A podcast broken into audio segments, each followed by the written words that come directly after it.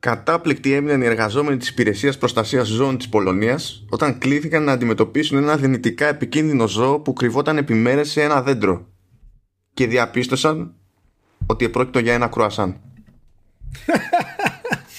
Πόσο επικίνδυνο ήταν αυτό το ζώο, δηλαδή, που μοιάζει με κρουασάν. Μπορείς να μου εξηγήσεις τι ήταν εξωγήινο; Εξωγήινο ήταν.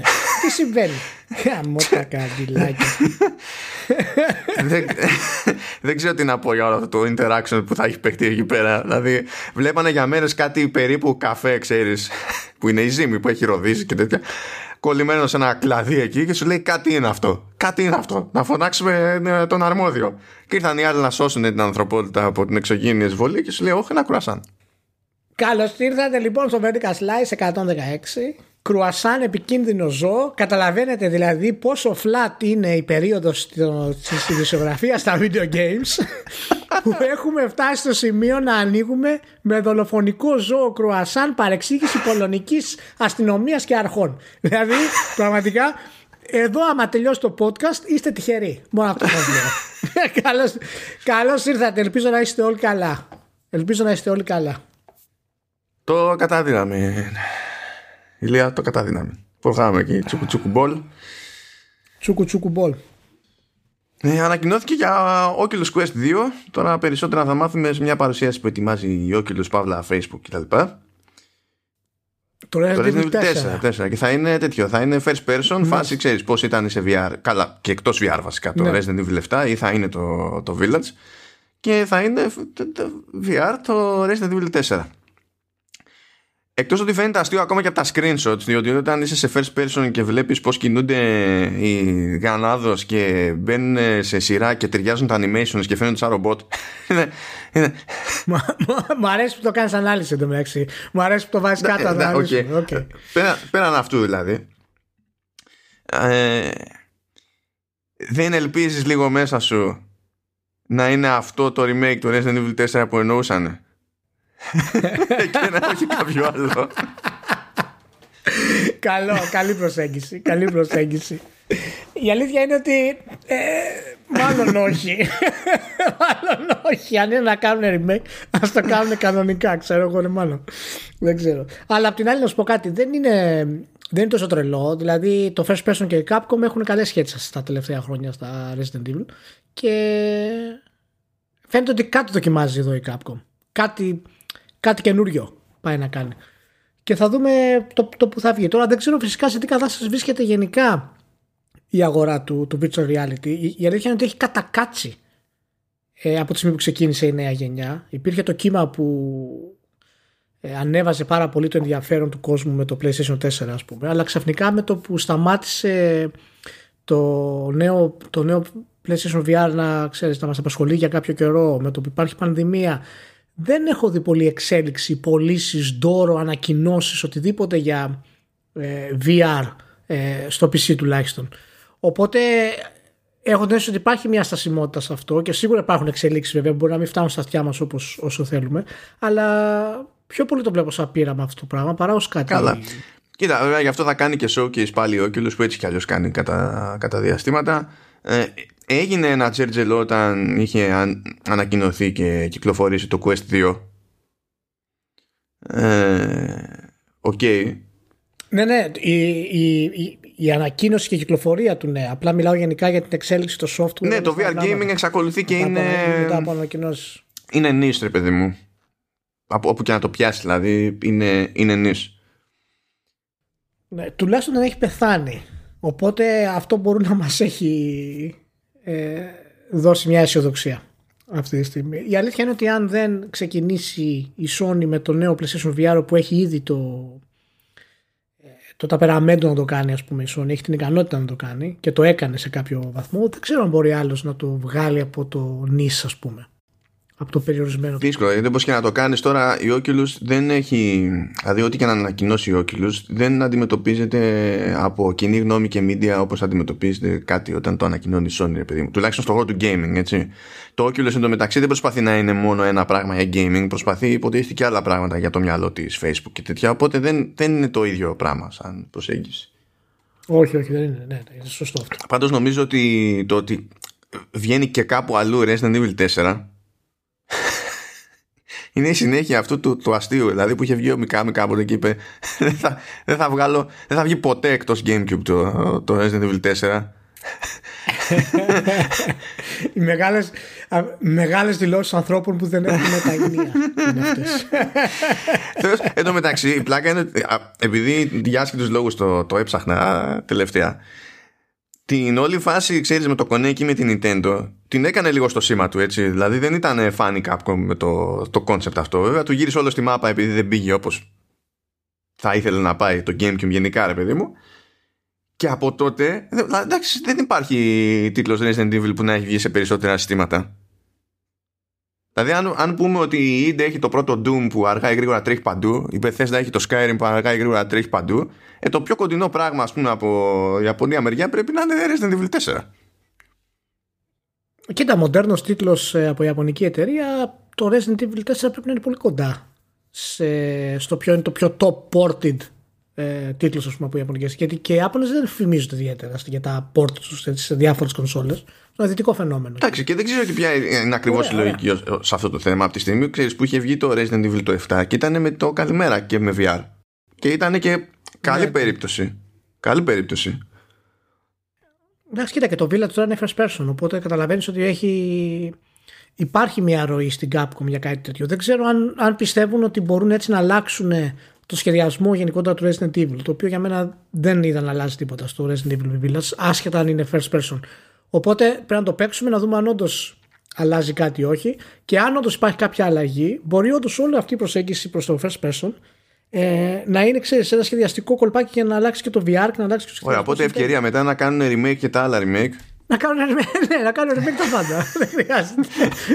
First person VR. και ναι, ναι, αυτό, τέλος. Ε, τι άλλο, είχαμε εκεί πέρα καλά. Κάνει ένα crossover εκεί περίεργο με το Dead by Daylight που κάνει crossover με τα πάντα το Dead by Daylight. Είχε κάνει πρόσφατα με Silent Hill. Ε, θα κάνει υποτίθεται και με Resident Evil. Κανείς δεν ξέρει ακριβώς πώς το εννοεί ο ποιητής. Υποτίθεται ότι θα μάθουμε περισσότερα στις 25 Μαου because reasons. Αυτό είναι έτσι για την ιστορία. Αλλά από εκεί και πέρα ανακοίνωσε η Capcom ότι θα βγάλει κάτι demo του Resident Evil Village. Είχε βγει ήδη ένα demo που ήταν αποκλειστικό σε PlayStation 5 για, για ένα διάστημα. Ναι. Και τώρα λοιπόν λέει ότι θα βγει στις 17 Απριλίου ένα demo για PlayStation 4 και PlayStation 5 που θα είναι διαθέσιμο για 8 ώρες και θα μπορείς να παίξεις ένα μισάωρο. Στις 24 Απριλίου θα βγει ένα άλλο demo για PlayStation 4 και PlayStation 5 που επίσης θα είναι διαθέσιμο για 8 ώρες και θα μπορείς να παίξεις ένα μισάωρο. Okay. Να βάλεις τα τέτοια.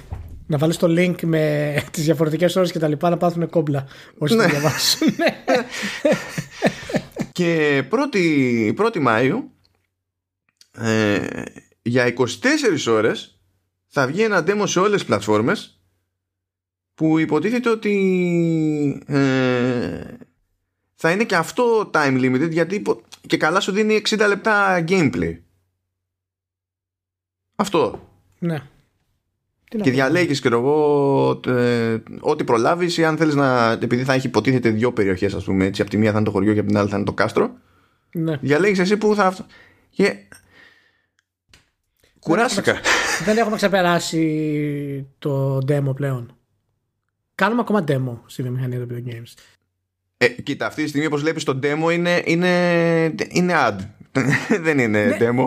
Ναι, ναι, αυτό λέω. Δηλαδή, γιατί, ναι, αλλά 8 ώριτσε θα είναι διαθέσιμο. Δηλαδή, και με διάφορους παραμέτρους. Γιατί, γιατί είναι όλο αυτό, δηλαδή. Γιατί είναι πάλι ένα καινούριο κολπάκι που κάνει Capcom για να το προωθήσει. Ας πούμε, θα μπουν όλοι να παίξουν, να το κατεβάσουν, θα κατεβάσουν με μείον 1 ας πούμε ταχύτητα για να το παίξουν όσο πλανήτη. Δηλαδή, τέλος πάντων, εντάξει. Ε, Νέες ιδέες προωθητικές είναι αυτές. Okay. Κοίτα τώρα τα κονέ που έχει κάνει με Sony και βγάζει demo νωρίτερα ή το αποκλειστικό που είχε και τέτοια. Αυτό το καταλαβαίνω. Έχουν κάνει μια συμφωνία, παίζει κανένα φράγκο κτλ. Αλλά το να, σου, να σε περιορίζει όπως σε περιορίζει, άσε το πόσο χρόνο του ξοδεύεις μέσα στο παιχνίδι, έτσι. Το να περιορίζει τόσο πολύ ακόμα και τη διάθεση του demo, ας πούμε.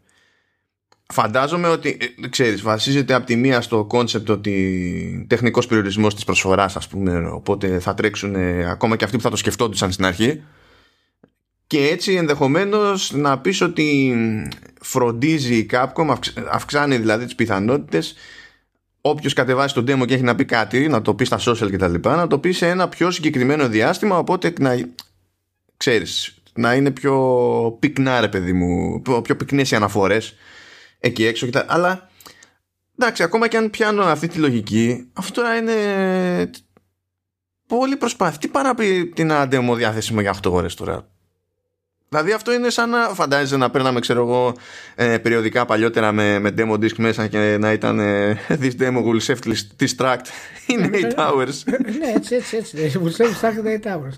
Ναι δεν ξέρω είναι, είναι περίεργο. Τα, τα κάνουν αυτά. Είχε κάνει και Nintendo κάτι αντίστοιχο με την προσφορά αυτή να είναι online μόνο για κάποιες ώρες το νέο πακέτο μας ε, το super collectible κάτι δοκιμάζουν εκεί οι Ιάπωνες κάτι δοκιμάζουν. Μπορεί να, μπορεί να κάνουν marketing τελικά. να, προσπαθούν, να προσπαθούν να προωθήσουν. Καλά, ρε, εν τω μεταξύ, οι Ιάπωνε καημένοι. Δεν έχουν μάθει ποτέ να προωθούν τους τίτλους της. Έτσι, είναι απίστευτο. Δηλαδή τους προωθούν μόνο όπως προωθούνται στο ιαπωνικό κομμάτι. Κατά τα άλλα, καταλαβαίνεις. Ακόμα και το demo αυτό στην ουσία είναι playable trailer. Αυτό είναι. Είναι, είναι φοβερό. Αντί να μας δείξουν 4 λεπτά τρέιλερ που είναι, δείχνει όλη, όλη τη δράση μέσα, σου λένε παίξτε το στην τελική. Εντάξει, το δέχομαι. Δεκτό. δεκτό, δεκτό. Christ. Ναι, αυτά τα περίεργα είχε το, το showcase του, του Resident Evil. Τι να πω, ξέρω εγώ. Α δούμε. Α βγει καλό το, το village εκεί πέρα και θα τα καταπιούμε τα υπόλοιπα. Τι να κάνουμε. Έχουμε και επιλογή.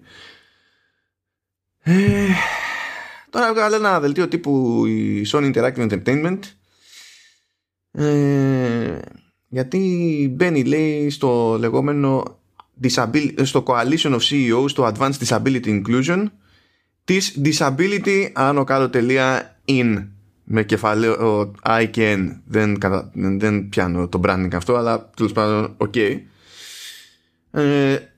τώρα έχει πολύ φανφάρα αναμενόμενα η συγκεκριμένη η, η ανακοίνωση αλλά το, το θετικό είναι έτσι όπως διάβαζα τουλάχιστον είναι ότι όλοι όσοι μπαίνουν υποτίθεται σε αυτό το, το coalition ε, δεσμεύονται να πατήσουν σε ένα συγκεκριμένο index το Disability Equality ε, Index που χρησιμοποιείται στην ουσία και ως benchmark ε, πάνω στο οποίο θα μπορούν να κρυθούν και άλλες πολιτικές εταιρείες και το εργασιακό περιβάλλον αλλά και η παραγωγή των παιχνιδιών και τα παιχνίδια τα ίδια. Και το, το κράτησα αυτό στην άκρη ακριβώς επειδή τουλάχιστον άλλες δύο φορές σε Vertical Slice έχουμε κάνει κουβέντα ότι ε, είναι ωραίες αυτές οι κινήσεις και πολλές φορές ωφελούν και ανθρώπους που δεν έχουν κάποιο super duper σημαντικό πρόβλημα ώστε να αλλάζει για πάντα η καθημερινότητά τους ας το πούμε έτσι. Ναι ε, και ότι καλά κάνει και η Microsoft και σπρώχνει και έχει τα δικά της guidelines. Καλά κάνουν και εδώ πέρα τώρα και η Sony αλλά αυτό που μας λείπει είναι ένα πιο ενιαίο benchmark. Τώρα δεν δε φτάνουμε στο ενιαίο benchmark έτσι αλλά είναι μια κίνηση προς το ενιαίο benchmark αυτό το, αυτό το πράγμα. Πας και συνεννοηθούμε όλοι μαζί σαν βιομηχανία κάποτε. Ε, είναι μια αρχή. Είναι μια αρχή. Ε, θέλω να δω ακριβώς πως θα υλοποιηθεί όλο αυτό το, το πράγμα και από τη μία, από τη μία πρέπει να χαρίσει, από την άλλη πάλι μου είναι λυπηρό που είναι τόσο μεμονωμένη η κίνηση. Και είναι αυτό το γλυκό πικρό που πρέπει να τρώμε μέχρι να καταφέρουμε να, να μπούμε σε μια ρότα ώστε όλες αυτές τι μεγάλες εταιρείες που ορίζουν και, τα, και αυτούς που εκδίδουν τα παιχνίδια στα συστήματά τους, γιατί κακά τα ψέματα εκεί πρέπει να καταλήξει δηλαδή, πρέπει να κάτσουν στο τραπέζι και να πούνε τι χρειάζονται οι gamers, αυτό, αυτό και αυτό. Τι χρειάζονται disability gamers, αυτό, αυτό και αυτό. Και να έχουμε ένα κανόνα γενικό, ένα στάνταρ γενικό για αυτά τα πράγματα. Οπότε Εντάξει, νομίζω ότι είναι και από τις, ε, η μόνο λογική κίνηση που έχει το όνομα του Ράιν αυτές τις μέρες.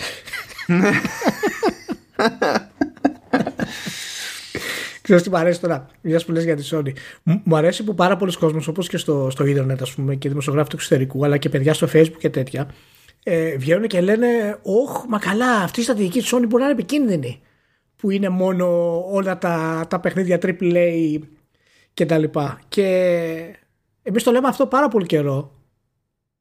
Και μου κάνει εντύπωση που βγαίνουν σαν να είναι κάτι καινούριο αυτό το πράγμα.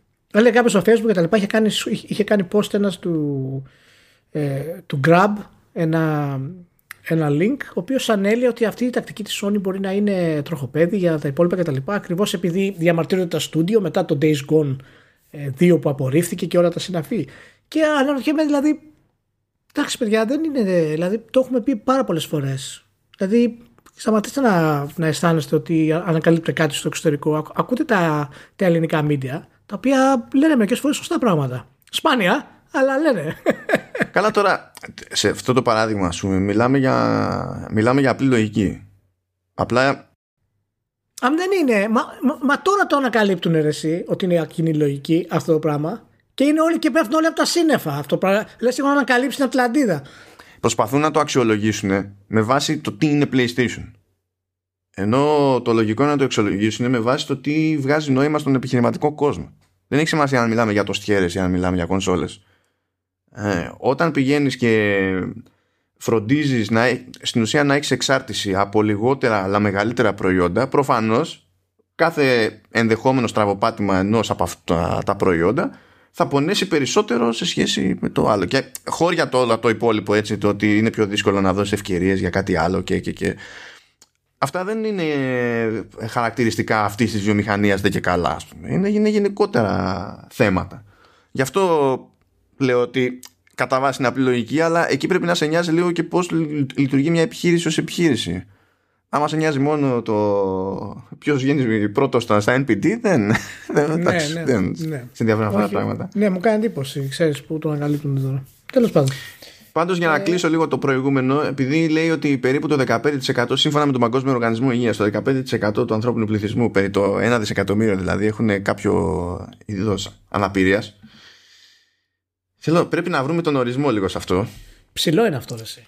Ναι, γιατί είναι, είναι υψηλό και κάτι έχω αυτό υποψιαστεί. Αυτό περιλαμβάνει με και πολύ μετρίου επίπεδου αναπηρία, ας πούμε. Και τις ναι, σχετικά, σχετικά πρόσφατα έμαθα ότι επειδή τέλος πάντων εγώ έχω το ότι έχω, δηλαδή έχω super duper όραση και έχω και διπλοπία και τέτοια, ότι τεχνικός, τεχνικός, ε, μάλλον πέφτω στην κατηγορία low vision που αυτό θεωρείται disability. Αλλά δεν μου κάθεται κανένα βγει. Δηλαδή δεν, μου φαίνεται λογικό να πω ότι αυτό που ζω εγώ στην καθημερινότητά μου περνιέται για legit ας πούμε disability και να, να μπω στατιστικό. Όχι επειδή έχω πρόβλημα με το concept, απλά μου φαίνεται ότι είναι πολύ light για να, για να το λέω, να το βάζω στη, να χρησιμοποιώ τον ίδιο όρο τέλος πάντων με άλλα πράγματα που ξέρω εγώ τι είναι, να είναι πολύ υψηλό αυτό για να μιλάμε disability και όταν μιλάμε για disability εννοούμε για ανθρώπους που χρειάζονται ε, ειδικές ε, κατασκευές και ειδική βοήθεια για να μπορέσουν να απολαύσουν ορισμένα πράγματα και όχι στο βαθμό που θα μπορούσαν να τα απολαύσουν ούτως ή άλλως. Και αυτό πέφτει το low vision,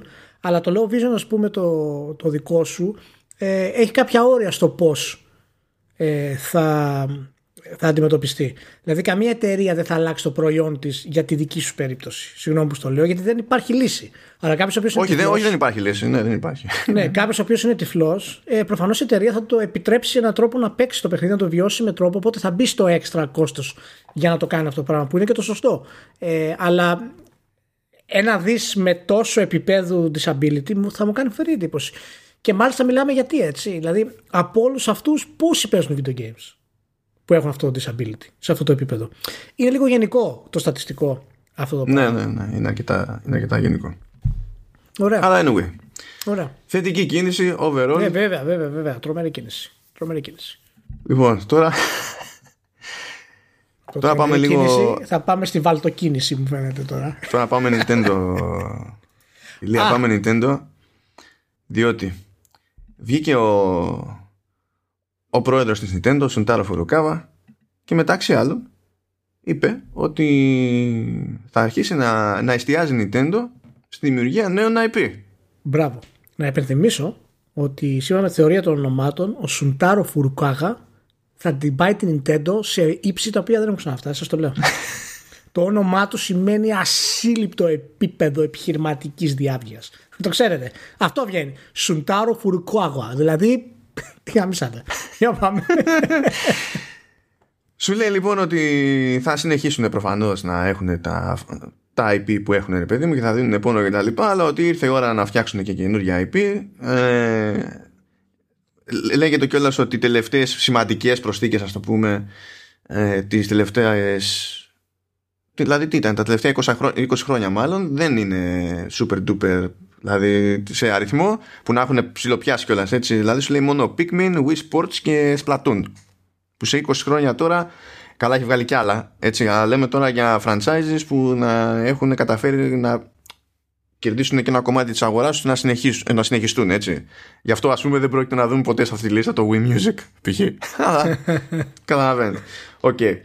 Ε, λέει και κάτι γενικόλογα ότι εντάξει πάντα η ομάδα του hardware και του software είναι πλέον μαζί και τα λοιπά και κάθε φορά ψάχνουμε για το επόμενο βήμα αλλά αυτό δεν σημαίνει κάτι, είναι σχετικό το πότε έχει νόημα, πότε έχουμε κάτι καλό στα χέρια μας για να βγει στην αγορά για να προσφέρει κάτι καινούριο και, και ιστορίες.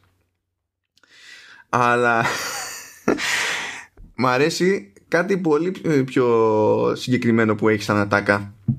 Γιατί λέει ρε παιδί μου ότι υπάρχει, υπάρχει ανταγωνισμός και λέει ρε παιδί μου With the expansion of time spent at home, the range of entertainment as an object of consumption is expanding. Games are not a necessity of life. Είναι ήδη αισιόδοξο το παιδί, έτσι. In order for customers to choose games in their finite time, they have to be interesting. Okay. Competition is tough, and I am not optimistic. Είδε σου λέω. Είδες σου λέω. Είδες σου λέω Σουντάρο Φουρουκουάγουα. Δηλαδή το όνομα αυτό, είδες σου λέω. Ο άνθρωπος. Καλά, καταρχάς η ατάκα ότι τα games δεν είναι necessity of life. Έτσι που προφανώς δεν είναι. Αλλά το να βγαίνεις να το λες αυτό. Και να είναι τη βασική σου δραστηριότητα, έτσι. Και να είναι η βασική σου δραστηριότητα. Σημαίνει ότι έχεις πραγματικά πολύ μεγάλες κοχώνες σαν επιχειρηματίας για να βγεις να το πεις αυτό. Πραγματικά. Αλλά το να το κλείνεις ότι η competition is tough and I'm not optimistic εκεί, εκεί πραγματικά εγώ βγάζω το καπέλο. Τελείωσε. Έχει διαλύσει τα πάντα, ξέρω εγώ, το, το Switch. Και λέει, I'm not optimistic. Δεν είναι optimistic, δεν του άρεσε, ρε Μάνο. Δεν του άρεσε. Έχει προβλήματα με το πώς έχει πάει το Switch. Δεν κατάλαβα το πρόβλημά σου, αν ποιο είναι. Δεν κατάλαβα. Δεν γουστάει. Πήγε... Έχει... δεν έχει πάει καλά. Λοιπόν, Θεός, στην αρχή νόμιζα ότι ήταν τάιπο αυτό, έτσι. Δεν το. Χρειάστηκα ξανά και ξανά για να το δεχτώ ότι το είπα αυτό σοβαρά. Τρομερός. Τρομερός. Τρομερός. Κόβουμε χρήμα, αλλά τι να το κάνεις. Τι να το κάνεις. τι να το κάνεις. Πάντως είναι εξαιρετικό που βγαίνει ε, ο, ο CEO της Nintendo αυτή τη στιγμή και λέει αυτά τα πράγματα. Και έχει σημασία γιατί, γιατί η Nintendo φυσικά δεν μας έχει συνηθίσει ποτέ να βγαίνει για να κάνει τέτοιου είδους κριτική για την εταιρεία την ίδια. Γιατί όταν λέει ο CEO ότι θα βγάλουμε νέα IP, κανένας ποτέ δεν έχει βγει να το πει αυτό στην Nintendo. Και να πει ότι αυτό είναι το focus μας. Θα βγάζουμε νέα IP. Πάντα το δίνουν με το ότι θα βγάλουμε νέα παιχνίδια για την νέα μας κονσόλα. Π.χ. Και κάποια από αυτά μπορεί να είναι νέα IP, κάποια όχι. Συνήθως φυσικά δεν βγάζει νέα IP. Αλλά φαίνεται εδώ ότι η στρατηγική του Φουρουκουάγα είναι ακριβώς ε, αυτή που λέμε εμείς πάρα πολλά χρόνια για να γίνει ε, η Nintendo να απλωθεί. Βέβαια, η Nintendo μας έχει αποδείξει ότι δεν χρειάζεται να το κάνει αυτό. Ε, Εμείς πιστεύαμε όλα τα χρόνια ότι χρειάζεται, αλλά η Nintendo μας απέδειξε ότι δεν χρειάζεται. Και ότι είναι μια απόλυτα. Ναι, έτσι, και τώρα που το χωνέψαμε. Και τώρα που το χωνέψαμε, πας να μας το αλλάξουν. είναι μια απόλυτη υγιή εταιρεία. Η παγκόσμια κυριαρχία της στα video games είναι αδιαφεσβήτητη ε, σε όλα τα επίπεδα. Και να πω κάτι που μου ήρθε καθώς το έλεγες αυτό το πράγμα, γιατί για τα νέα IP το είχαμε ξανασυζητήσει κάποτε όταν μιλάγαμε για το Game Pass Microsoft, το πώς το έστεινε. Και λέγαμε τότε πόσο φοβερό θα ήταν για τη Microsoft ε, να έχει δικούς της τίτλους που να μπορεί να τους βάλει στο Game Pass και να έχουν τέτοια απήχηση αυτοί οι τίτλοι, ώστε το Game Pass στην ουσία να συγκροτείται από τους τίτλους της. Μόνο. Το οποίο φυσικά είναι αδύνατο. Γιατί η Microsoft είναι 20 χρόνια στο κουρπέτι, ας πούμε, δεν έχει τέτοιο. Σκέψου παραδείγματος χάρη η Nintendo να αποφασίσει να κάνει το Nintendo Game Pass και να έχει διαθέσιμους όλους τους τίτλους της εταιρείας όλων των εποχών. Καταλαβαίνεις τι έχει να γίνει όταν ο άλλος με μια συνδρομή, ξέρω εγώ, 4,99 θα έχει όλα τα Pokémon. Θα έχει όλα τα Mario στα χέρια του. Να τα παίζει και να τα ξαναπέζει γενιές και γενιές. Είναι πραγματικά για μένα ανεπανάληπτη κίνηση αυτή να θα την κάνει και πιστεύω ότι έχει πολύ νόημα ως επιχειρηματικό πλάνο καθώς θα φεύγουμε λίγο από το hardware και θα πηγαίνουμε προς το, προς το digital. Και η Nintendo επειδή παραδοσιακά έχει δέσει digital και hardware και είναι δύσκολο να τα ξεχωρίσουμε, γι' αυτό πιστεύω ότι το Furukawa θα κάνει τέτοια τομή μάλλον. Να το θυμηθείς αυτό. Κοίτα, μια ενδεχόμενη τέτοια Καλά, είναι δύσκολο να έχει τα πάντα όλα, αλλά τέλος πάντων. Α έχει... Καταλαβαίνεις σχεδόν. Το, καταλαβαίνεις. Ναι. Ε, ότι αυτό που περιγράφεις μεγάλο... στην ουσία είναι το αντίστοιχο του Disney Plus στο gaming. Γιατί δεν είναι άλλος που έχει τέτοιο βάθος πάγκου. Αυτό ακριβώς είναι. Ακριβώς ήθελα να πω Disney Plus στο gaming. Απλά επειδή το Disney Plus. Δεν θέλω να κάνω την άμεση σύγκριση γιατί η Nintendo είναι ανεπανάληπτη, αλλά το Disney Plus θα το βάλω λίγο παραπάνω γενικά σαν culture, ας πούμε. κατάσταση μας έχει αγγίξει περισσότερο. Αλλά... Εντάξει, γιατί όταν έχεις ταινίες που 90 ναι, χρόνια που ναι, βγάζεις, ναι, ε, ναι, ναι, έχεις κατάλογο. Έτσι, και είναι άλλο το, και, και άλλο το επίπεδο και τα λοιπά, ο κινηματογράφος ούτως ή άλλως. Αλλά είναι ακριβώ, αυτό έχει ακριβώς στο μυαλό μου, μάλλον. Αυτό ακριβώς στο μυαλό. Και όταν σκέφτομαι ότι μπορεί να το κάνει η Paramount αυτό το πράγμα, ποιος είναι δεκάρα για την Paramount; ε, οι ελάχιστες εταιρείες μπορούν να το κάνουν. Ελάχιστες. Βασικά η Disney, το, η, η Disney μπορεί να το κάνει. Τα άλλα είναι κανάλια. Είναι networks που μπορούν να το κάνουν. Και έχουν διάφορα, ξέρω εγώ. Αλλά μόνο η Disney μπορεί να το κάνει αυτό το πράγμα. Αλλά και πρόσεξε, αφού όμως αγόρασε και τη Marvel. Πριν τη Marvel θα μπορούσε ίσως να το κάνει πάλι, αλλά θα ήταν και πιο δύσκολο. σω να μην είχε τόσο μεγάλο εύρος, ας πούμε. Ναι, ναι, ναι. Ε, τρομερό, τρομερό. Εγώ πάντως ήθελα πάρα πολύ Nintendo να το κάνει αυτό. Δηλαδή, αν ο Φουρουκουάγα την την βγάλει λίγο αυτή τη σύνδεση του hardware με το software που είναι φυσικά πολύ δύσκολο γιατί είναι στο DNA της εταιρείας. Ε, δεν θα με χαλούσε καθόλου να έβλεπα κάτι τέτοιο και να μπορεί να δοκιμάζουν αυτά τα παιχνίδια χωρίς να, να απασχολείται κάποιος με το πώς θα τα παίξει. Βέβαια θα μου πεις πώς θα γίνει αυτό. Χρειάζεται και hardware. Αλλά εντάξει, Nintendo αυτή. Εντάξει, επιλογές υπάρχουν. Το ζήτημα είναι περισσότερο το όποιο κάλωμα μπορεί να έχει η Nintendo ναι. σε κάθε περίπτωση ή πώς το φαντάζεται σαν κόμπο; Γιατί προφανώς δεν θέλει να σταματήσει να πουλάει κονσόλες, διότι σε αντίθεση με τους υπολείπους έχει καλύτερα περιθώρια κέρδους. Οπότε γιατί. Ε, ε, οι, άλλοι, οι άλλοι δεν έχουν περιθώρια κέρδους. ναι, ναι, οπότε. είναι, δεν είναι το ίδιο να το αποφασίσει αυτό η Nintendo και να το αποφασίσει η Sony ή η Microsoft. Εντάξει, τι έγινε, ξέρω εγώ, να μην πουλάμε το, το ίδιο hardware. Γιατί η Nintendo βγαίνει φράγκο-φράγκο και από το hardware δηλαδή. Οπότε είναι λίγο περίεργα. Anyway, πάμε next stop. Ε, τσίμπησε εκεί η Epic Games ένα δισεκατομμύριο ακόμη. Έχει και δικαστήρια μπροστά της να γίνει. Πώς θα τσιμπάνε αυτά ρε εσύ Μανώ. Πώς, πώς θα τσιμπάνε δηλαδή δεν έχει αρκετά η Epic. Θέλει να τσιμπήσει κι άλλο ένα δισεκατομμυριάκι. Πώς θα τσιμπάνε αυτά; Εντάξει, μερικές φορές πολύ απλά συμφέρει, ξέρω Γιατί άμα πάει να πάρει δάνειο, μπορεί το, το κόστος του χρήματος, ας το πούμε, να της βγει ακριβότερο. Οπότε θα σου πει, μπορώ να πάρω και να τα πάρω ξεφτιλέ. Γιατί να μην τα πάρω. Μάλιστα. Είναι, είναι, είναι σαν την Apple που λέει θα εκδώσω ομόλογα 50 δισεκατομμυρίων για το χρέος που δεν έχω.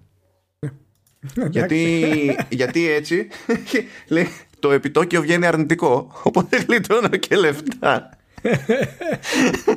Λέω ότι ό,τι να είναι.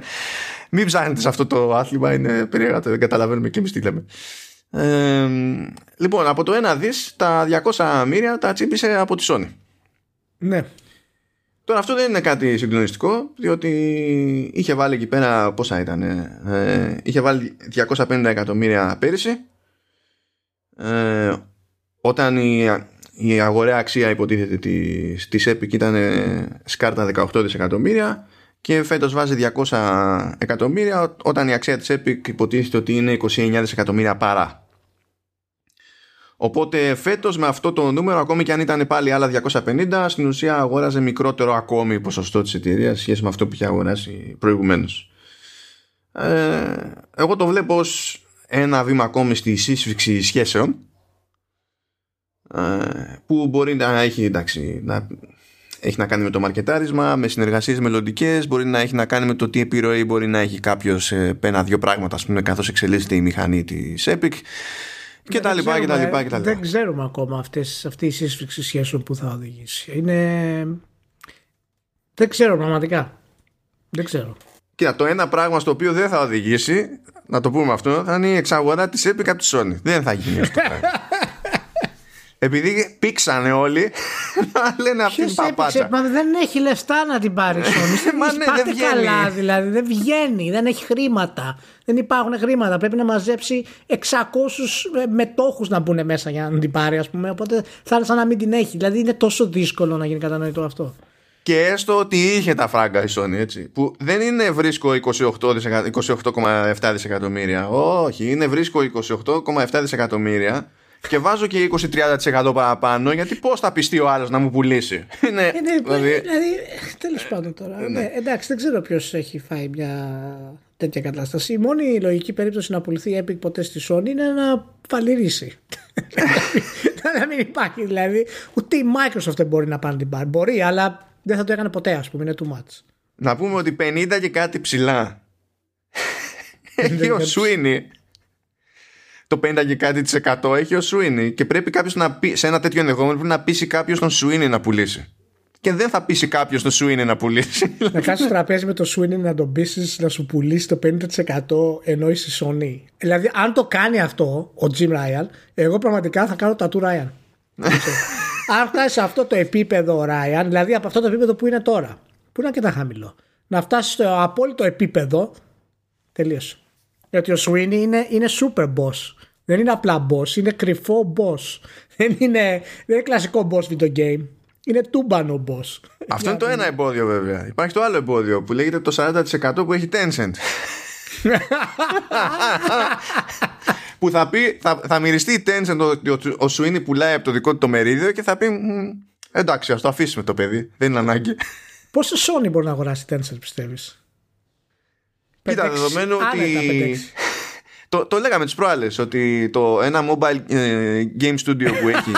άνετα, άνετα.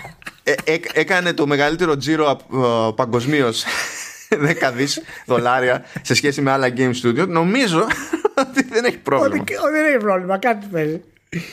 Ωραία, ωραία, να δούμε. Ε, θα έχει ενδιαφέρον να δούμε πάντως πού θα πάει ε, αυτή η σύσφυξη σχέσεων λίγο, λίγο, λίγο, λίγο στην όλη διαδικασία. Ίσως ίσως να, να, έχουμε, να, να δούμε κάποιο αποκλειστικό μεταξύ των δύο εταιριών που θα σαρώσει και δεν, το, και δεν, το, και δεν ξέρουμε πώς. Και μπορεί Sony να προσφέρει μια τεχνογνωσία που δεν την έχει φυσικά η, η Epic. Η Epic να προσφέρει μια πλατφόρμα και ένα στυλ μαρκεταρίσματος που η Sony δεν μπορεί να το κάνει και να βγάλουν το επόμενο πράγμα. Δηλαδή ποιος ξέρει ποιος ξέρει. Ποιος ξέρει. Το marketability της Sony και της Epic με βάση το Fortnite και να βγει ένα καινούριο Fortnite σε εισαγωγικά πάλι το αυτό, ναι. ε, είναι τρελό. Δηλαδή το, το scope ας πούμε που, που μπορεί να φτάσει δεν είναι, είναι τρομερό. Ναι, σε ένα τέτοιο θεωρητικό ενδεχόμενο, ρε παιδί μου, μπορεί ναι, να θεωρείς αυτό. Παιδιά. Ε, ναι, ε, μπορείς να θεωρείς δεδομένο ότι αν προκύψει κάτι τέτοιο και είναι να βγει κάτι τέτοιο, ε, όσο πάει το πράγμα είναι και πιο εύκολο να είναι timed exclusive στο, στο PlayStation και ναι, ναι, προφανώς, προφανώς, να βγει day one για τους συνδρομητές του PlayStation Plus. ναι, αυτό. Ναι, κατευθείαν αυτό και μόνο όσους έχουν στο, στο Epic Game Store φυσικά. Μόνο από εκεί θα μπορείς να το βρεις. Ε, δεν ξέρω, είναι τέτοιο. Ίσως πάντως τώρα εντάξει το τραβάω από τα μαλλιά αλλά ίσως είναι και αυτό μια ένδειξη της στρατηγικής Sony να επικεντρώνεται λίγο στο PC τώρα τελευταία περισσότερο και να προσπαθεί να βρει τρόπους ε, να εντάξει το PC στη γενική της ε, κίνηση πλέον. Το οποίο θα ισχύσει για μένα προσωπικά και για τους AAA τίτλους της και θα είναι χαζί αν δεν το κάνει αυτή τη στιγμή. Και όχι με διαφορά ενός χρόνου και δύο χρόνων. Με διαφορά τριών-τεσσάρων μηνών για μένα θα πρέπει να είναι για τη Sony. Τώρα πώς θα δεν πιστεύω να το κάνει. Είναι, νομίζω ότι είναι πολύ χεσμένοι για να το κάνουν έτσι. Μπορεί, μπορεί, αλλά για μένα είναι πάρα πολύ καλή επιχειρηματική κίνηση γενικά αυτό το πράγμα. Ε, αλλά εντάξει. Ειδικά μέσα στην πανδημία και πώς θα επηρεάσει αυτό το development ενός παιχνιδιού δεν το ξέρω. Γι' αυτό λέω είναι τραπεζικό από τα μαλλιά. Πάντως, καθώς σκέφτεται ο Ράιαν ποια είναι η επόμενη κίνηση, γιατί πήγε, είπαμε, αγόρασε eSports League εκεί πέρα, το Evo, κάνει τώρα έξτρα κονέ με την Epic, κάνει και κάτι διάφορα περίεργα. Ναι, να βγάλει και ένα update να μπορεί να τρέχει παιχνίδι PS5 από external SSD. Γίνεται. Πολλά, πολλά, Έμα... πολλά σιγά σιγά θα πάνε. Σιγά, ή έστω να μπορούμε να βάλουμε τον εσωτερικό. Έχει το slot και δεν μπορούμε να το κάνουμε τίποτα. Άμα βάλεις κάτι στο slot εκείνο, κάνει, κάνει force shutdown το μηχάνημα.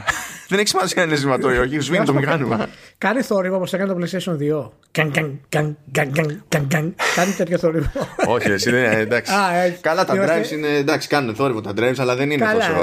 Ναι, ναι. Το πιο εντυπωσιακά ενοχλητικό drive που έχω έχει περάσει από τα χέρια μου πάντω σε κονσόλα ήταν, ήταν του Dreamcast. Δηλαδή δεν πρέπει να υπήρχε πιο, πιο τσιπιά από εκείνη την κεφαλή.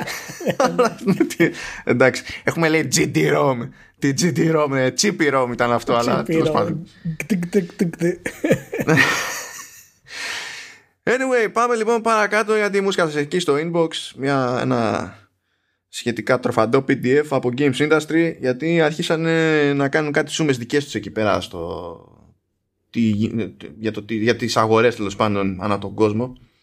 Για το τι έγινε το 2020 και έχουν εκεί κάποια έτσι, κάποιες γενικές παρατηρήσεις έχουν και κάτι top 20 και τα λοιπά και εντάξει είναι λίγο λειψά τα δεδομένα διότι money money ας πούμε σε καμία αγορά Nintendo και Bethesda δεν δίνουν στατιστικά για digital sales δεν είναι μόνο για physical.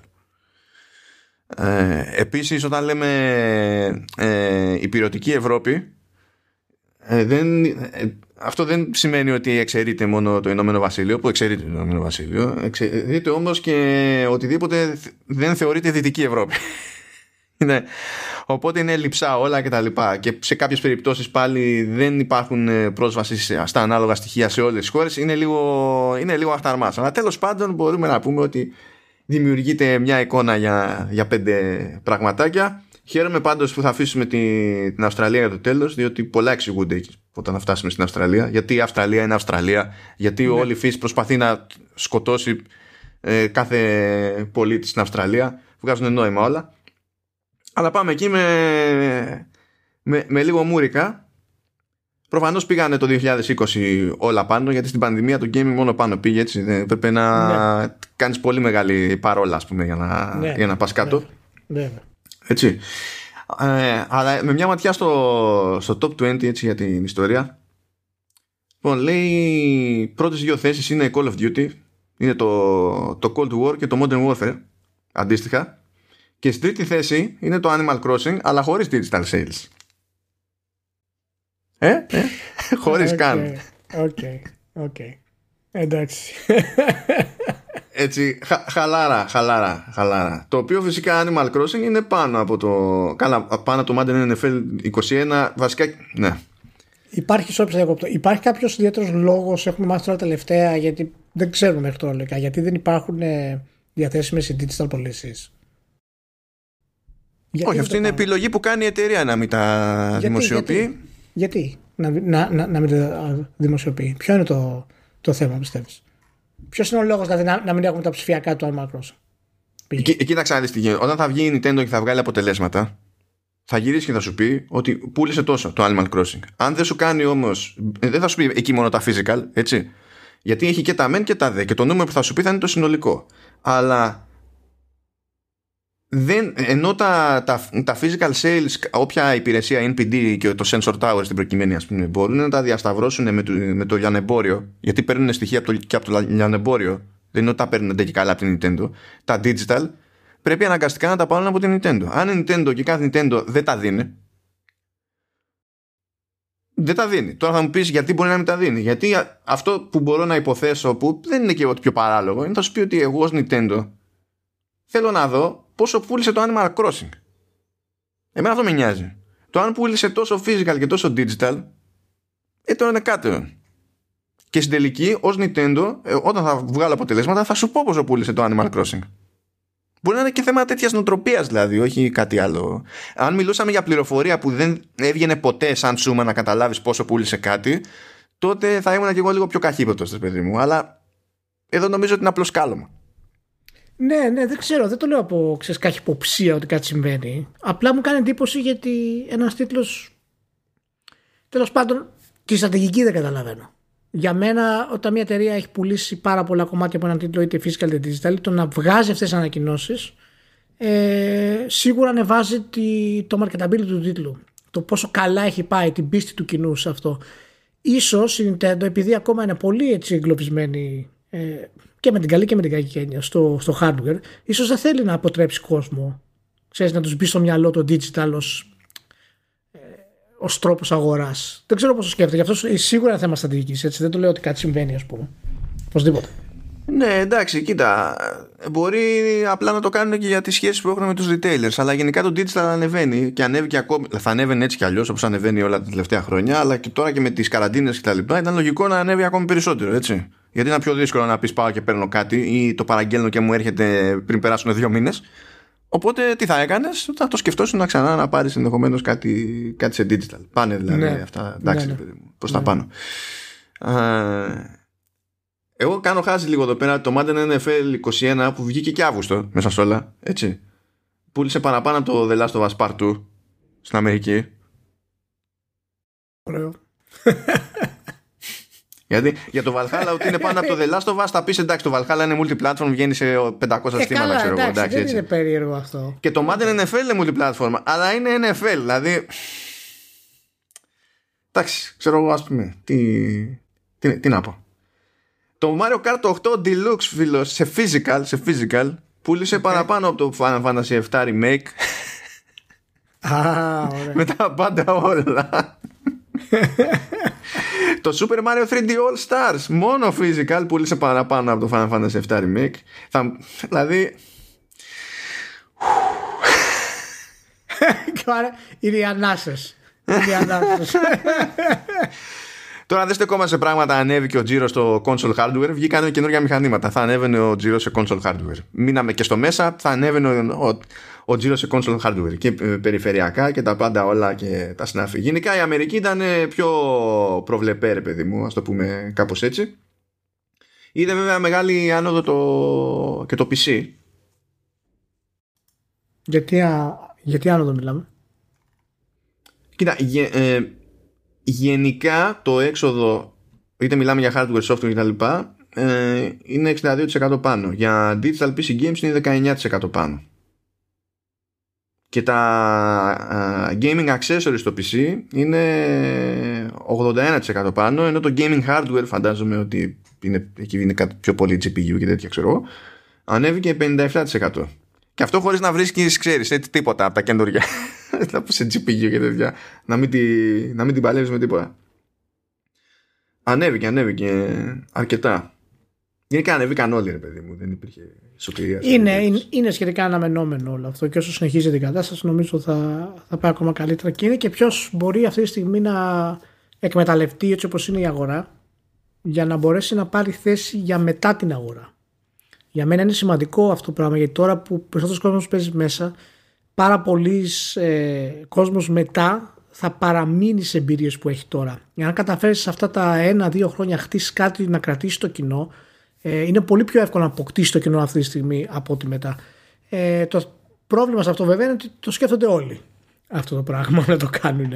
Και, και έτσι όποιος πραγματικά βρει το κάτι της σε αυτό το καιρό ε, πιστεύω θα έχει πολύ μεγάλη επιτυχία για όταν σταματήσει η πανδημία και αλλάξουν κάπως το, το στυλ μας κτλ. Θα δούμε, θα δούμε. Είναι, είναι ενδιαφέρον. Είναι ενδιαφέρον πώς θα γίνουν αυτά. Πάμε λίγο Ηνωμένο Βασίλειο.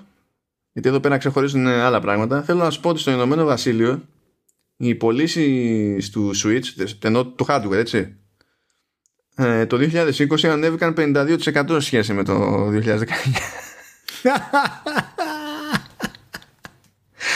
Καλά εννοείται ότι σε όλα τα territories είναι πρώτο σε πωλήσει το Switch σε, σε hardware, έτσι. Γιατί και έπεσε πάρα πολύ το PS4 και αντίστοιχα το Xbox One και δεν υπάρχουν αρκετά Xbox Series και, και PS5 οπότε χειροπολί έτσι είναι, είναι παντού πρώτο ξέρω εγώ.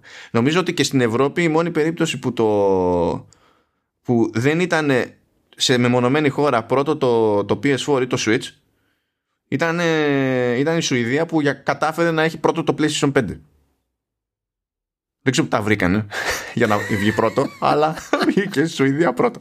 Anyway, ναι, προτρέχω βέβαια γιατί λέμε εδώ πέρα για UK. Φίλε, ηλία είπαμε 52% πάνω. Εννοείται ότι το FIFA πουλάει περισσότερο από όλους τα πάντα όλα κτλ. Ναι, καλά, προφανώς. Ε, και εδώ πέρα έχει στο, στο πίνακα, στο top 20, έχει και το digital split. Που σου λέει ότι πόσο της 100 των, των πωλήσεων ε, ήταν digital στο, στο κάθε παιχνίδι. Σου για ας πούμε, ξέρω εγώ, FIFA ότι είναι 52% digital. Ε, Call of Duty 69% digital. Grand Theft Auto 5 στη τρίτη θέση σχεδόν 75% digital. Πούλησε ένα, λέει, ένα 250 κομμάτια στη, στο Ηνωμένο Βασίλειο πέρυσι. Δεν... Στην τέταρτη θέση, φίλε Ηλία, είναι το FIFA 20, because UK. Γιατί δεν τελειώνει η φάση. Έτσι. Ωχ, Θεέ μου Παναγία μου. Δεν τελειώνει. Καταλαβαίνεις. Και πάει κλαίγοντας, δεν θα το κουράσω περισσότερο, τουλάχιστον στο, στο top 20. Οι game downloads λέει, δηλαδή digital, ανέβηκαν 74% σχέση με το 2019. Οκ. Καταλαβαίνεις τι γίνεται. Καταλαβαίνεις τι γίνεται. Ναι, όχι, είναι απλά, είναι, είναι απλά σφαγή. Και έχει ένα ξεχωριστό εδώ πέρα top 10, ξεχωριστά για digital και ξεχωριστά για physical. λοιπόν, στα physical, καλά και στις δύο μπάντες, πρώτο είναι το, το FIFA 21, έτσι.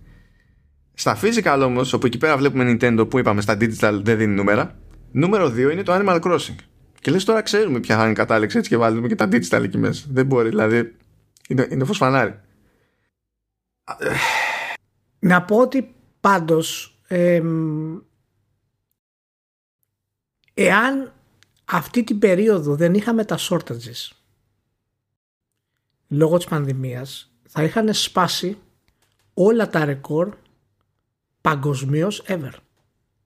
Και δεν έχει απλώς να κάνει μόνο με το ότι ο κόσμος είναι μέσα. Ε, η βιομηχανία έχει φτάσει σε απίστευτο επίπεδο. Στη UK, ας πούμε, τους τελευταίους τρεις μήνες, τρεις διαφορετικές κονσόλε είχαν την πρώτη θέση. Switch, PlayStation 5 και Xbox Series X τον προηγούμενο μήνα. Δηλαδή, είναι, είναι ασύλληπτο αυτό που συμβαίνει. Άμα το σκεφτείς, μάλλον. Δεν υπάρχει αυτό το πράγμα. Δηλαδή, το PlayStation 5 με τα shortages έχει σπάσει όλα τα ρεκόρ στην Αμερική. Με τα shortages.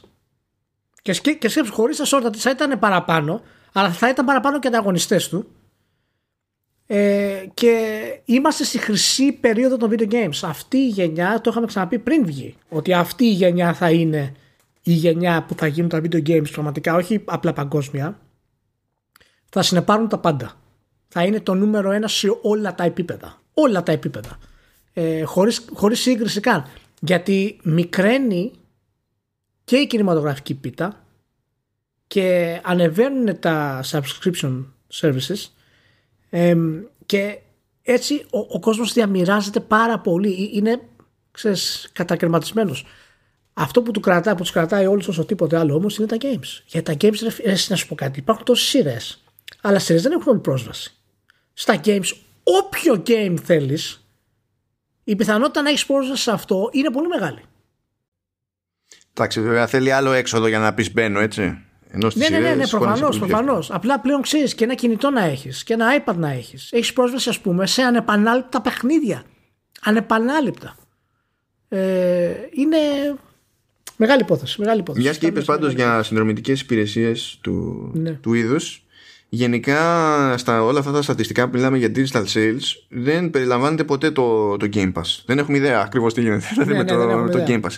Που το οποίο είναι και λογικό γιατί δεν, το πουλάω ε, συνδρομή Game Pass δεν είναι το ίδιο με το πουλάω ψηφιακό αντίτυπο ενός παιχνιδιού για να πούμε ότι κάνουμε σούμα. Είναι άλλο ε, business model εντελώς αυτό. Δεν, και, δεν και δεν υπάρχουν νομίζω, δεν είναι έτοιμοι οι, οι αντίστοιχοι δείκτες και δεν έχουμε και. Από πού να έχουμε και ιστορικά της στιγμή της προκοπής για να το συγκρίνουμε με τι, ας πούμε. Δεν είναι, έχουμε καιρό ακόμα για να φτιάξουμε ναι. εικόνα της προκοπής εκεί. Αυτό που μου έκανε εντύπωση Αγγλία είναι ότι το. Από, ε, στο The Last of Us Part 2 το 36,6% των αντιτύπων ήταν digital.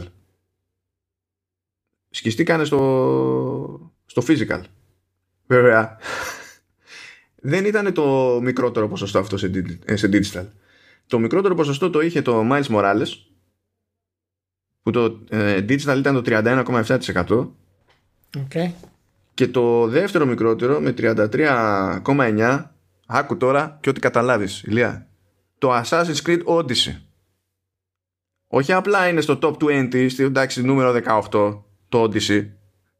Ακόμα αλλά... Είναι το, είναι το knock effect από τη τέτοια, ε; από το Valhalla. Το ανέβασε τις πωλήσεις δηλαδή. Ναι, οκ, okay, αλλά και, ε, έγινε αυτό, οκ, okay, και η σκέψη είναι ε, δύο στους τρεις δηλαδή είπανε πάνω να το πάρω κουτάτο. Ναι, ναι, δεν δε, δε μπορώ να ξέρω. Σκέψου και τι μπορεί να ήταν, ξέρεις, να έχει φτηνύνει, να έχει... Δεν μπορώ να ξέρω πώς, πώς τους βγαίνει αυτό το πράγμα. Εμένα γενικά το να πας να το πάρεις μου φαίνεται περίεργο. Αλλά από τη στιγμή που μπορεί να παίξει το Valhalla και να σου έχει διαφύγει το Odyssey, δεν ξέρω. Δεν ξέρω. Είναι, είναι πραγματικά κάποια τέτοια μυστήρια τα οποία δεν ξέρουμε ακόμα γιατί γίνονται. Ε,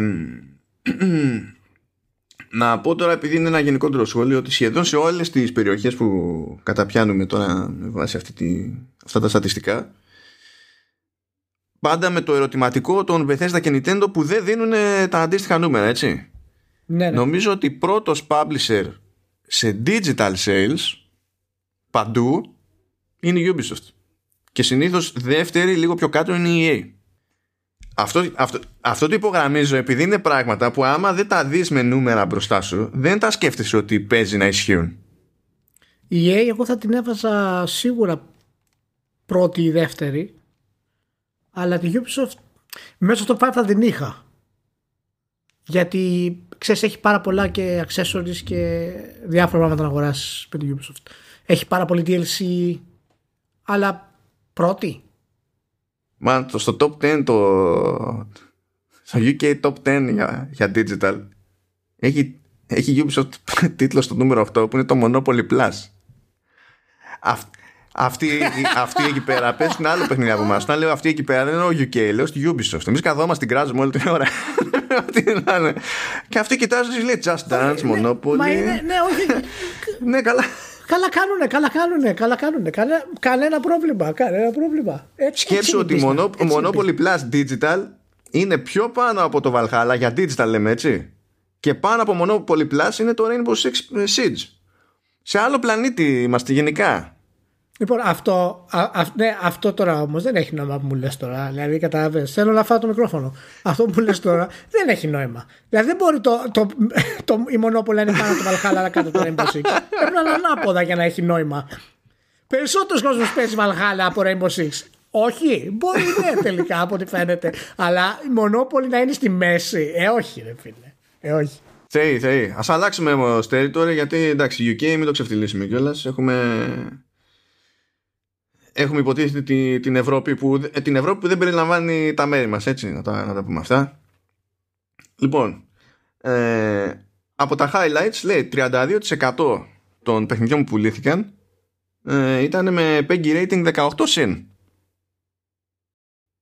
Το οποίο δεν είναι το υψηλότερο νομίζω σε Αγγλία είναι 36 κάτι τέτοιο. Δεν ξέρω τι ποσοστό πρέπει να φτάσουμε για να ξεφύγουμε από το concept ότι δεν έχει νόημα να προσπαθεί κάποιος να αποφεύγει και καλά το, το 18 plus ως rating. Αλλά τι να πω, ξέρω εγώ. Νομίζω ότι είναι. Ναι, δεν ξέρω. Νομίζω ότι είναι. Ξέρεις, νομίζω ότι έχουμε φτάσει σε μια υγιή κατάσταση για αυτό το πράγμα γενικά. Δηλαδή υπάρχουν δημιουργοί που δεν θέλουν να κάνουν παιχνίδια που ε, είναι 18 plus. Δεν έχουν στόχο. το λέω για publishers που, ε, οι publishers που μπορεί να μπουν στη διαδικασία να κυνηγήσουν συγκεκριμένο rating. Ο δημιουργός σας κάνει τι θέλει, εννοείται. Ναι, ναι. Ε, και νομίζω ότι είναι αρκετά άγιη η κατάσταση αυτή που έχουμε αυτή τη στιγμή. Δηλαδή, με την έννοια ότι υπάρχουν ε, δημιουργοί που μπορούν να βγάλουν τα παιχνίδια τους όπως τα θέλουν, χωρίς να έχουν πρόβλημα. Ε, ξέρεις για 18 plus και αίματα, τρόμο, ψυχολογικό τρόμο κτλ. Τώρα θα μου πεις για να πας σε κάποιο μεγάλο publisher για να σου το προωθήσει το, το κομμάτι είναι άλλη, άλλη κατάσταση. Σίγουρα. Το 28% λέει των physical στην περιοχή είναι Nintendo. Καλά, κλείστε την έρευνα τώρα. Εντάξει. Τέρμα η έρευνα. 28% Ηλία, 28%.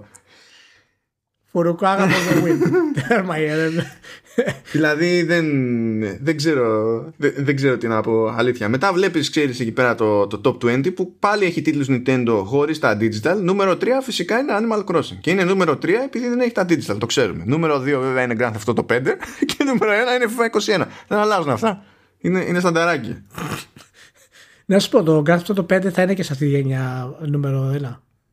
Να σου πω κάτι, θα βγει το Grand Theft Auto 6 και το Grand Theft Auto 5 θα πουλάει άνετα, άνετα, Γιατί εγώ πραγματικά άνετα θέλω να σταματήσω να ασχολούμαι με τα games αν συμβεί αυτό το πράγμα. Δηλαδή θέλω να υπάρχει ένα όριο το οποίο μπορώ να καταλαβαίνω. Όταν σταματήσω να το καταλαβαίνω, δεν έχει, όταν σε υπερβαίνει αυτό που θα να αναλύσεις, σταματάς, μανώ.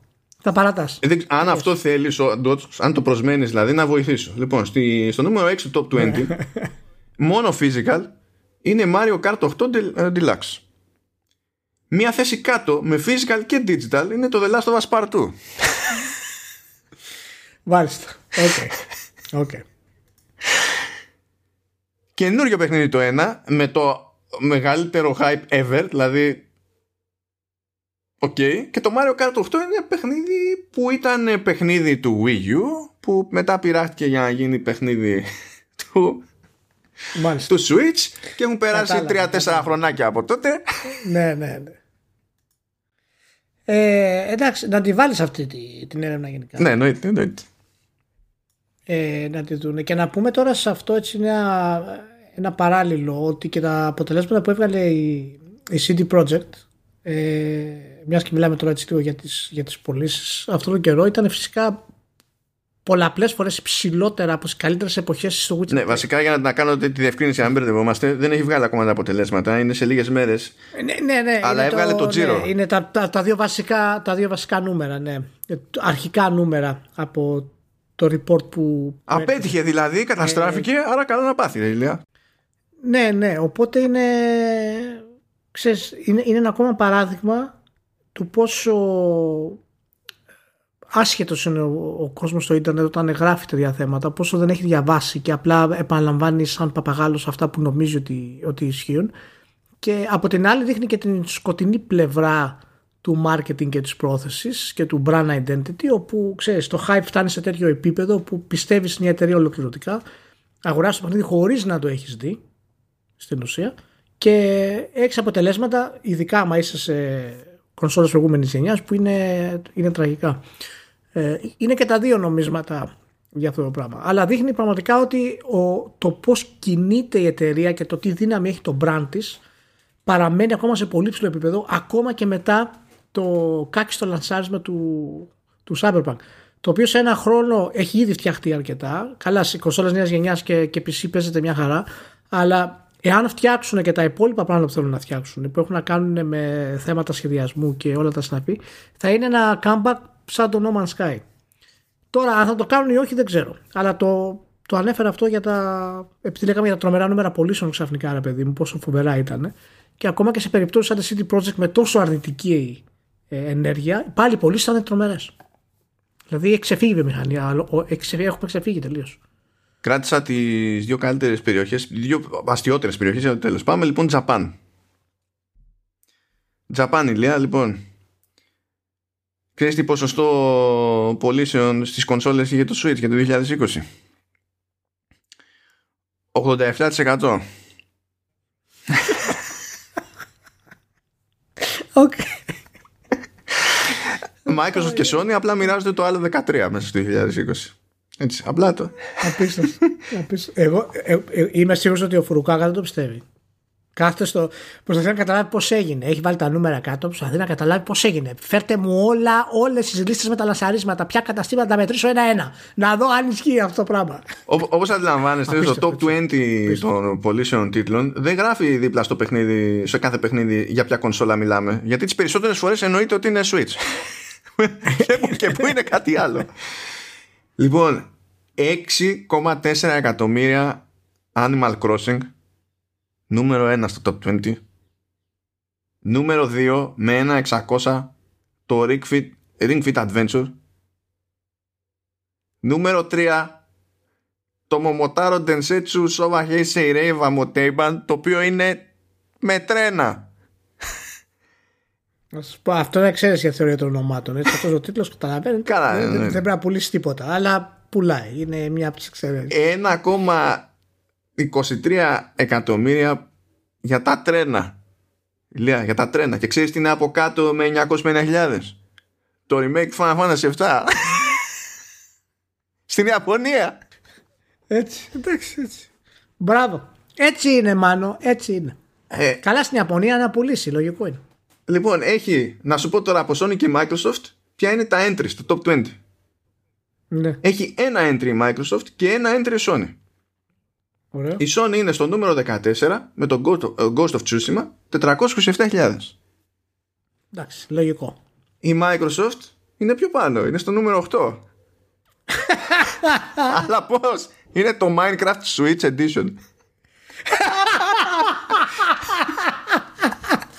Όλη η παράνοια μαζί. Μα, όλο, παρέα. Κάτι ήξερε η Microsoft να πήρε το Minecraft. Κάτι ήξερε η Microsoft να πήρε το Minecraft. Θεοί. Τρομερό. Θεοί. Τρομερό. Απλά θεοί. Τρομερό. Δηλαδή, τι, τι να πεις και τι να κάνεις. Και κάνουμε μια ξεπέτα Αυστραλία. Στην Αυστραλία, φίλες και φίλοι, έχουμε τη μόνη αγορά στον πλανήτη όπου όχι απλά ανέβηκαν τα physical, ανέβηκαν λίγο και σε άλλες αγορές. Αλλά το σύνολο των physical σε τζίρο και αντίτυπα κτλ. είναι πάνω από το digital. Είναι η μόνη περιοχή από αυτές που κάνουν Αυστραλία.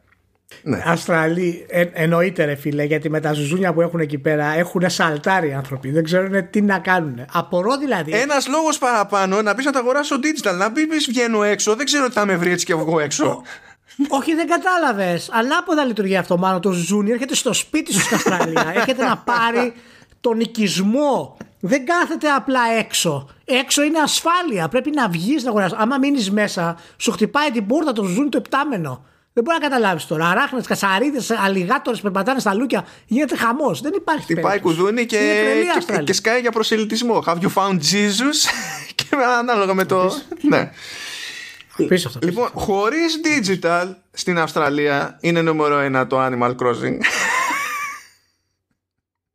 Και νούμερο δύο είναι το κάθε το 5. Στη, στη χώρα. Στη... Ε, έλα, ρε Μαλάκα, δεν αντέχω άλλο με το Στη χώρα που τραβάνε ζόρι με βία, ναρκωτικά, ξέρω. Νούμερο 2 είναι το Grand Theft 5. Δεν, δεν, δεν, είναι, δεν είναι χώρα αυτή, αλήθεια. Δεν είναι. Απίστευτο. Απίστευτο, Απλά δεν, δεν, δεν, δεν βγάζει νόημα. είναι, είναι ωραίος ο χάρτης αυτό που μας πήγες, μάλλον. Και δείχνει πραγματικά την παράλληλα της βιομηχανίας. Αν ήθελε να πετύχεις αυτό, το κατάφερες. Δεν υπάρχει καμία εξήγηση περαιτέρω για την όλη κατάσταση. Εκτός φυσικά από τους Αυστράλου. Όπου είναι λογικό, άμα έχεις ζούνια, να θες να βγαίνεις από το σπίτι. Για να επιχειρήσω να κάνω μισό σοβαρό σχόλιο για την περίσταση, νομίζω ότι κάπως έτσι προκύπτει ότι είναι απολύτως λογικό ε, να απαιτείται μια πιο τοπική ας πούμε λογική σε κάθε περίπτωση διότι οι διαφορές είναι μεγάλες ακόμα και αν πούμε ναι, ναι στην τελική όλοι αγοράζουν FIFA και Grand Theft Auto στα Perix οι διαφορές είναι όντως μεγάλες και νομίζω ότι δεν χωράει να πει οποιοδήποτε ότι έχω αυτή την προσέγγιση στη, στην τάδε αγορά και ντε και καλά θα ακολουθήσω την ίδια προσέγγιση σε όλες τις αγορές. Είναι πάρα πολύ δύσκολο αυτό πιστεύω.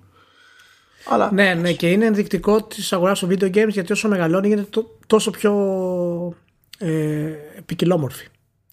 Και όταν έχεις μια μικρή αγορά, παραδείγματος χάρη, ξέρω μια ευρωπαϊκή χώρα, ε, αυτή που ήταν πριν 20 χρόνια, τώρα άμα την αναλύσεις, θα δεις ότι πουλάει πολύ διαφορετικά από ό,τι θα πίστευες ότι πουλάει. Φυσικά όχι στα top tier παιχνίδια που αυτά τους άλλους έχουν marketing ασύλληπτο, ε, αλλά γενικά ε, όσο μεγαλώνουν οι αγορές των video games, η ποικιλομορφία της βιομηχανίας αναπτύσσεται.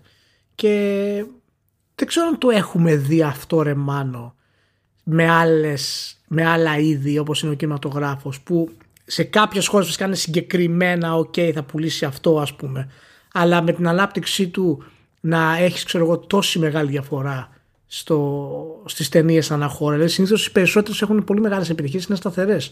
Εδώ μπορείς να βρεις τρελά πράγματα πούμε, στο top 10 ανάμεσα σε, σε χώρες. Ακόμα και σε ευρωπαϊκές χώρες. Καλά, εξαρτάται και από τη, και από τη χώρα τώρα για το σινεμά. Δηλαδή, άμα κοιτάξεις Γαλλία τώρα, είναι άλλα αντάλλων σχέση. άμα κοιτάξεις Ισπανία πάλι, είναι άλλα αντάλλων. Παίζει ρόλο και κάθε μπαρ, γιατί στο κινηματογράφο είναι πιο, πολύ πιο εύκολο να έχεις και εγχώρια παραγωγή, έτσι. Η, η, η εγχώρια παίζει ρόλο σε αυτό, ναι. Η εγχώρια παίζει ρόλο. Για να μην πούμε τώρα Japan τι γίνεται έτσι. Δεν καταλαβαίνω. Βλέπεις το top 10 δεν αντιλαμβάνει τι σημαίνει. Είπα κάποιες χώρες είναι εκτός. Ναι. δεν, δεν έχει νόημα, ας πούμε. Εντάξει, δεν, δεν, υπάρχει, δεν υπάρχει λογική. Μάλιστα, πολύ ωραία. Πολύ ωραία. Για κερασάκι, επειδή λέγαμε εκεί πέρα, είπαμε για ελλείψεις, είπαμε τώρα για πόσο ανέβηκε το Switch, πόσο έπεφτε το PlayStation 4 που ήταν λογικό να πέσει το PlayStation 4. Έτσι κι αλλιώς έπεφτε, αλλά βγήκε PlayStation 5, οπότε μοιράζεται αλλιώς το ενδιαφέρον και τέτοια. Ε, είπα να το δέσουμε εκεί πέρα λίγο με το ότι φαίνεται οι μεγάλοι να συμφωνούν με το, για, στο ότι η έλλειψη που έχουμε σε, στη παραγωγή μυαγωγών που δεν μπορεί να καλυφθεί η ζήτηση για κανένα λόγο έχει μέλλον. Δηλαδή Intel, Nvidia και TSMC σου λένε ότι υπάρχει πρόβλημα. Η Nvidia λέει ότι εντάξει μάλλον θα το βρούμε το ζύγι στο πρώτο μισό ξέρω εγώ του 2022 και οι υπόλοιποι λένε ότι θα καταφέρουμε η προσφορά να, να ταιριάζει με τη ζήτηση το 2023. Ναι. Και είναι όλοι προφανώς στη φρίκη γιατί υπάρχει έλλειψη πρώτων υλών σε μια φάση. Έπαιξαν και κάποιες φυσικές καταστροφές αλλού. Γιατί φυσικά δεν τα έχουμε και αυτά. Αλλή μόνο. Και έχουν βγει γραμμές παραγωγής και για RAM και για άλλα πράγματα εκτός εδώ και μήνες, ξέρω εγώ. Χώρια τα πολιτικά παιχνίδια που παίζονται με βάση αυτές τις ε, τις ελλείψεις τώρα Έχουν, έχει μπει και, το, και πολιτική στη μέση οπότε άλλη ιστορία όταν βγαίνει όταν βγαίνει ο Biden και ετοιμάζει σχέδιο για να τα στάξει εταιρείες αυτές για να ε, στήσουν εργοστάσια εκτός Κίνας και Ταϊβάν και τέτοια, καταλαβαίνετε ότι χοντρένει. Όταν η Ευρωπαϊκή Ένωση, που είναι τίγκα στη γραφειοκρατία, αποφασίσει να ξυπνήσει για το concept αυτό, όχι επειδή δεν μπορούμε να βρούμε, έχουμε πρόβλημα με, στο computing, όπως είναι. Έτσι ξυπνήσαν οι άλλοι. Όχι επειδή δεν έχουμε αρκετά, δεν, δεν έχουμε αρκετά υλικά για να φτιάχνουμε αυτοκίνητα. Είναι άμα γκρινιάξει το Volkswagen Group, τότε ξαφνικά γίνεται σημαντικό το ζήτημα για την Ευρώπη. Είναι κάπως έτσι το, ναι. το πράγμα. Ναι. Και αυτό προφανώς έτσι και αγγίζει το gaming, ε, δεν χρειάζεται εξήγηση. Έτσι. Ε, και προσπαθώ να φανταστώ τι, τι μπορεί να σημαίνει αυτό το πράγμα, διότι τώρα αν είσαι Sony και Microsoft και περισσότερο αν είσαι Sony, έτσι, επειδή ξέρεις ότι ο Sony έχει να καλύψει και μεγαλύτερη ζήτηση σε σχέση με αυτή που έχει να καλύψει Microsoft. Νομίζω ότι πίνεις που πίνεις, άμα είσαι ο Ryan, κουμπώνεις και κανένα εξτραδάκι από το, προγραμμα... από το προγραμματισμένο σου για την ημέρα. Διότι έχεις μπει στη διαδικασία να χρηματοδοτήσεις παραγωγές που κάνουν ένα σκάσιμο λεφτά και οι συνθήκες είναι τέτοιες που δεν μπορούν να λειτουργήσουν όπως θα λειτουργούσε μέχρι πρώτη το λεγόμενο system seller. Πιστεύεις ότι αν δεν υπήρχε η πανδημία, δηλαδή η Sony θα ήταν μέσα στους προγραμμάτες για τα AAA. Θα, θα βλέπαμε το 2021 τον God of War το 2 ας πούμε. Όχι, καλά δεν το πιστεύω ότι θα βγαίνουν όλα αυτά, αλλά το θέμα είναι ότι όταν ο ορίζοντας είναι τέτοιος για, για την κάλυψη της ζήτησης, ε, είναι σίγουρο ότι κάποιοι τίτλοι θα βγουν σε ένα περιβάλλον, εκτός αν πάρουν range για πάντα ξέρω εγώ θα βγουν σε ένα περιβάλλον που αν κάποιος πει ήθελα να αγοράσω αυτή την κονσόλα τώρα που βγήκε αυτό το παιχνίδι και με ένοιαζε περισσότερο δεν μπορεί απαραίτητα να κάνει κάτι γι' αυτό και η Sony βγαίνει ζημωμένη από αυτό γιατί υποτίθεται ότι έχεις τους κράχτες για να σπρώξεις το σύστημα και δεν έχεις σύστημα ναι. να σπρώξεις. Ναι, δεν είναι σίγουρα. Είναι η χειρότερη μάλλον περίοδος για να έχεις αυτή τη στρατηγική τη Sony. Και γι' αυτό είδαμε και την επέκταση στο PC που προσπαθεί να κάνει και ε, γενικότερα τις αλλαγές που έχει στην όλη της φιλοσοφία από αυτά που ξεκίνησε να λέει ο Ράιαν στην αρχή και χαζομάρες και τελικά αποδείχθηκαν ότι ήταν όλα ε, δεν θα πω ψέματα αλλά τέλος πάντων ήταν πράγματα τα οποία δεν μπορούσαν να γίνουν, ήταν αδύνατα.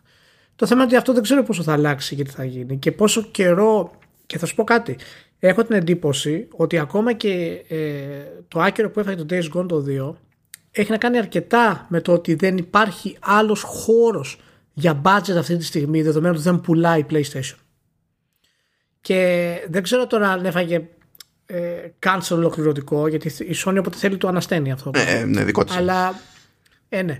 Αλλά δεν θα μου κάνει εντύπωση αν μάθουμε κάποια στιγμή ότι πολλά από τα σχέδιά της που είχε να κάνει αλλάξανε γιατί δεν της βγαίνανε. Δηλαδή το, αναγκαστικά το budget της πρέπει να είναι περιορισμένο από τη στιγμή που τα PlayStation 5 δεν πουλάνε, είναι κολλημένα, δεν υπάρχουν στην αγορά, ας πούμε. Και αν έχει δύο-τρεις εταιρείες, οι οποίες είναι στάνταρ έχουν πάρει τα χρήματά σου. Έτσι, δηλαδή, αν έχεις πάρει η Naughty Dog, η Santa Monica και η. Πες να ξέρει την εταιρεία του Spider-Man. Απαράδεκτος. Insomniac. Ναι, Insomniac που αυ- αυτές σίγουρα έχουν πάρει ε, development funds για την επόμενη γενιά. Ε, πόσα μπορεί να σου μείνουν για να συνεχίσεις; Και, και την κορίλα βάζω, τέσσερις στην ουσία δεν χωράει το Days Gone μάλλον. Εάν, εάν, εάν δεν έχεις να πουλήσεις κονσόλες. Ναι, μα α, α, ακόμα και τα άλλα. Δηλαδή δεν θα σου βγάλουν ε, με το ripple effect, δεν θα σου βγάλουν αυτά που υπολόγιζε. Ναι, σίγουρα, σίγουρα. Απλά ίσως κρατηθούν τα άλλα. Γιατί τα άλλα εγώ τα βάζω τώρα θεωρητικά επειδή έχω ακούσει το κάτω of θα βγει το 21 και μπορεί να βγει πιο νωρίς από τα υπόλοιπα, να βγει το 22-23 ας πούμε. Ε, τα υπόλοιπα παιχνίδια δεν πρέπει να τα περιμένουμε νωρίς. Δηλαδή για μένα το Horizon Zero Dawn θα πρέπει να καθυστερήσει. Ε, δεν πρέπει να βγει ένα απλό sequel για το ίδιο παιχνίδι.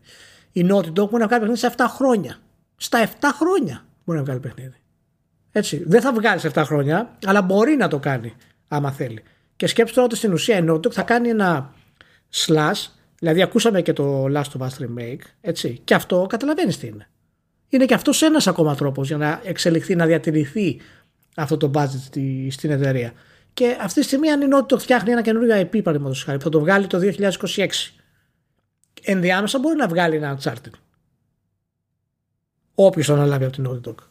Ναι, είμαστε σε μια φάση που μπορεί να, χρειάζο, να, να χρειάζεται για να συνεχίζει να λειτουργεί, ρε παιδί μου, η παραγωγική διαδικασία όπως πρέπει έτσι, και να βγάζει το εξοδό τη κτλ. Να χρειαζόμαστε fillers. Να χρειαζόμαστε fillers, όχι να μας τυχαίνουν fillers. Ναι. Ναι, ναι. Αλλά σκέψω ότι αν, αν, αν φτιάχνεις ένα νέο IP της Naughty Dog, παραδείγματος χάρη, τα χρήματα που χρειάζεται, ε, έχεις χώρο για να βγάλεις Uncharted επίσης με τα χρήματα που χρειάζεται; Εξαρτάται, Ηλία. Μπορεί πάντα όλες οι άλλες ε, ομάδες της Sony να πάνε να δουλεύουν για την Naughty Dog. για να καίγονται. Ναι, εντάξει, okay. ναι, ναι, γι' αυτό σου λέω. υπάρχει μια ενοποίηση, δεν ξέρω. Δεν ξέρω.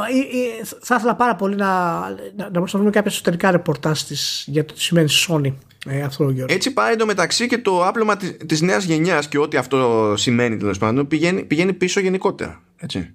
Δηλαδή είναι ζημιά για όλους. Είναι ζημιά για τους developers, είναι ζημιά για τους publishers, είναι ζημιά για τις πλατφόρμες, είναι ζημιά για όλους εκτός από την Nintendo, ε. Μην ξεχνιόμαστε. Έτσι. Η Nintendo δεν επηρεάζει το πανδημία. ναι, δεν έχει. Η Nintendo φτιάχνει την πανδημία. δεν, δεν, δεν καταλαβαίνει τίποτα. Η Nintendo ό,τι και να βγάλει πουλάει. Και δεν την αναφέρω τυχαία διότι οι, οι άλλοι δύο βλέπανε τις πωλήσεις στο Xbox One και, και PS4 να πέφτουν και προηγούμενες χρονιές έτσι. Προφανώς έπαιζε ρόλο και ότι η αγορά είχε μπει στο τρυπάκι να περιμένει το καινούριο οπότε προφανώς και θα κρατιόταν από το να κάνει κάποια αγορά εκτός αν για κάποιο άλλο λόγο δεν μπορούσε να την αποφύγει. Ε, μέρος δηλαδή της πτώσης είναι πάντα και η προσδοκία αλλά δεν είναι όλη η πτώση η προσδοκία αυτή και όταν μπαίνεις στην διαδικασία και έχεις είσαι σε αυτό το, σε αυτό το σημείο ας πούμε του, του κύκλου ζωής του προϊόντος προφανώς και είναι ώρα να βγάλεις καινούριο σύστημα έτσι. Η Nintendo όμως ξεκάθαρα παρότι ακούγεται ό,τι ακούγεται για Switch Pro ιστορίες, οθόνες OLED, παπάτσες κτλ όταν βλέπει ότι είχε αυτή την άνοδο δεν υπάρχει λόγος να βγάλει καινούριο Switch. Όχι όχι δεν υπάρχει. Μπορεί απλά να τρενάρει. ναι ναι ε, δεν υπάρχει και δεν έχει και νόημα να, να προσπαθήσει. Ναι, γιατί άμα προσπαθήσει κιόλας, μπορεί να, έχει και εκείνη, να θα καταλήξει και εκείνη και με ζητήματα τροφοδοσίας, έτσι. Ναι, σίγουρα έχει πει και ο Φουρουκάγα το είπε ούτως ή άλλως ε, και το ξέρουμε ότι είναι το πάντα δοκιμάζει νέες κονσόλες, πάντα κάνει RD, πάντα δημιουργεί ε, προϊόντα ε, και σίγουρα και αυτή τη στιγμή είναι κάτι το οποίο ε, κάνει. Γιατί σίγουρα το Switch, όσο, όσο πόδια και να έχει, η εταιρεία θέλει να πάει και σε νέες εμπειρίες. Οπότε η νέα κονσόλα σίγουρα έρχεται, η νέα προσέγγιση σίγουρα έρχεται, αλλά να βιάζεται να το κάνει, να πιέζεται να το κάνει από κάποιον, δεν υφίσταται τέτοιο πράγμα. Όχι, με, με τέτοιο άλμα, ακόμα και αν όλα τα υπόλοιπα ήταν κομπλέ, δηλαδή εγώ απλά θα, το, θα το πήγαινα ένα χρόνο πίσω. Γιατί, γιατί μπορώ, ξέρω εγώ. Θα άλλαζε και το κοστολόγιό μου για τα υλικά ή θα με έπαιρνε να πειράξω κάτι τελευταία στιγμή, όχι από τα χοντρά, αλλά πες, ξέρω εγώ, ότι αφού είναι έτσι και του χρόνου θα είναι αλλιώς η φάση, ας βάλω λίγη παραπάνω. Λέμε τώρα, ρε παιδί μου, ξέρεις, ότι αρπάξουμε. Ναι. Και τέτοια. Ναι. Γιατί δεν υπάρχει, τι, δεν υπάρχει καμία πίεση από, από πουθενά εδώ κατάφερε με δεδομένες αυτές τις συνθήκες που παίζουν να, να εξαϊλώσει τους πάντες σε χρονιά που βγαίνανε μηχανήματα με το hype του ελέους. Αυτό δεν σημαίνει ότι θα το κάνει και το 2021 αλλά το Switch δεν είναι στη, στο, στο σημείο της καμπύλης που ήταν τα Xbox One και τα PS4 σαν προϊόντα ώστε να την αναγκάζουν να κάνει κάποια κίνηση επειδή βγάλανε οι άλλοι. Και εδώ που τα λέμε, αυτό που πραγματικά μου φαίνεται σταθερά αστείο, έτσι. Τώρα τελευταία, όχι, δεν είναι πολλά, πολλά παραδείγματα, έτσι. Και προφανώς δεν είναι οι τιτανοτεράστιες παραγωγές που τα λοιπά, οκ. Okay. Αλλά βλέπω να ανακοινώνονται που και που τίτλοι και λέει